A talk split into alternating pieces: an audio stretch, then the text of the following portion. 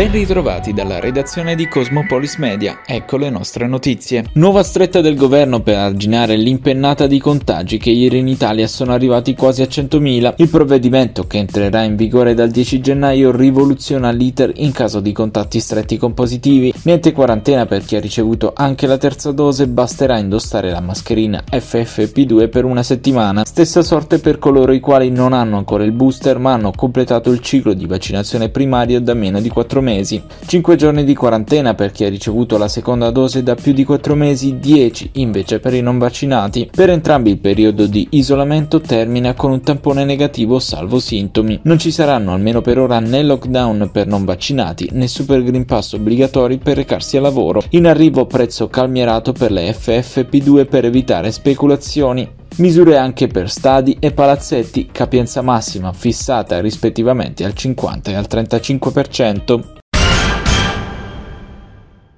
Secondo l'ultimo monitoraggio della Fondazione Gimbe, nella settimana dal 22 al 28 dicembre in Puglia c'è stato un incremento notevole di contagi da Covid-19 pari al 94,9% rispetto a sette giorni prima, oltre l'incremento nazionale più 80,7%. I casi attualmente positivi per 100.000 abitanti sono schizzati a 351, ma resta sotto soglia di saturazione l'occupazione dei posti letto in area medica pari al 7% e in terapia intensiva al 5%. La provincia con il maggior numero di contagi ogni 100.000 abitanti è quella di Brindisi 281, segue Lecce con 221, Bari con 214, Foggia 181, Bat 156 e Taranto con 115. Coronavirus, ancora boom di tamponi e di contagi in Italia. L'ultimo bollettino nazionale segnala infatti 98.020 nuovi casi e 136 decessi. Processati 1.029.429 test sul territorio nazionale nelle ultime 24 ore. Il tasso di positività resta stabile rispetto al giorno precedente e si attesta sul 9,5%.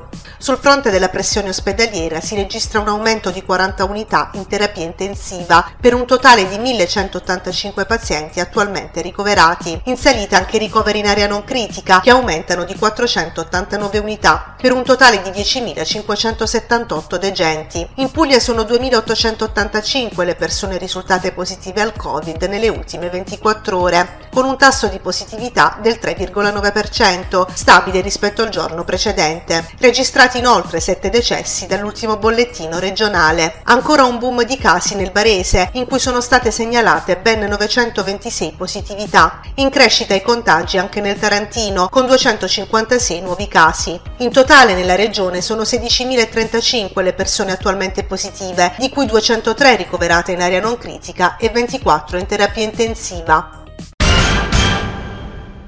Raddoppiati in soli sette giorni i casi positivi segnalati in Puglia. Erano circa 8.000 i contagi registrati il 22 dicembre, oggi sono quasi 16.000.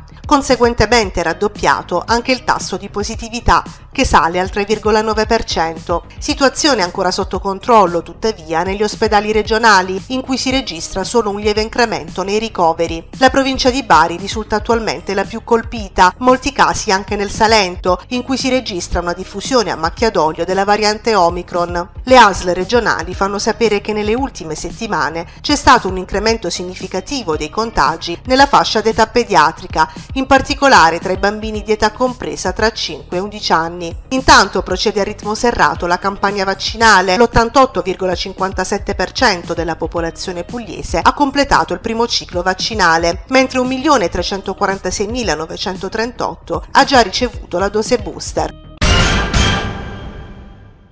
I giochi del Mediterraneo non sono assolutamente in pericolo, dichiararlo dalle pagine di Facebook il senatore Mario Turco che interviene sulla questione a poche ore dalle dichiarazioni dell'ex sindaco di Taranto Rinaldo Melucci che ne aveva denunciato la mancata copertura finanziaria. L'Italia ha preso un impegno a livello internazionale, prosegue Turco, esiste già una delibera del CIPES di stanziamento di 200 milioni di euro avvenuta nel corso del governo Conte 2. Nello stesso governo governo, aggiunge Turco, sono stati stanziati i primi 4,5 milioni per le fasi preliminari di progettazione. Melucci aveva segnalato l'inspiegabile asimmetria con quanto si stava facendo per i giochi invernali di Milano Cortina 2026, ma dal senatore la rassicurazione.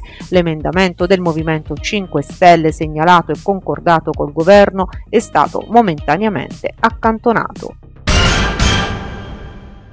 sequestrati oltre un milione di metri quadri occupati illegalmente da centinaia di filari di cozze. Questo è il risultato dell'operazione Oro di Taranto predisposta dalla Guardia Costiera Ionica. Dopo le attività condotte lo scorso 18 ottobre con la nave Dattilo, questa mattina i militari hanno sequestrato impianti abusivi di mitidi posizionati legalmente nel primo seno del Mar Piccolo. Gli impianti erano privi di autorizzazione ma soprattutto sfuggivano a qualsiasi controllo sanitario documentale inerente alla tracciabilità. Il prodotto potenzialmente pericoloso sarebbe stato immesso sul mercato da lì a poco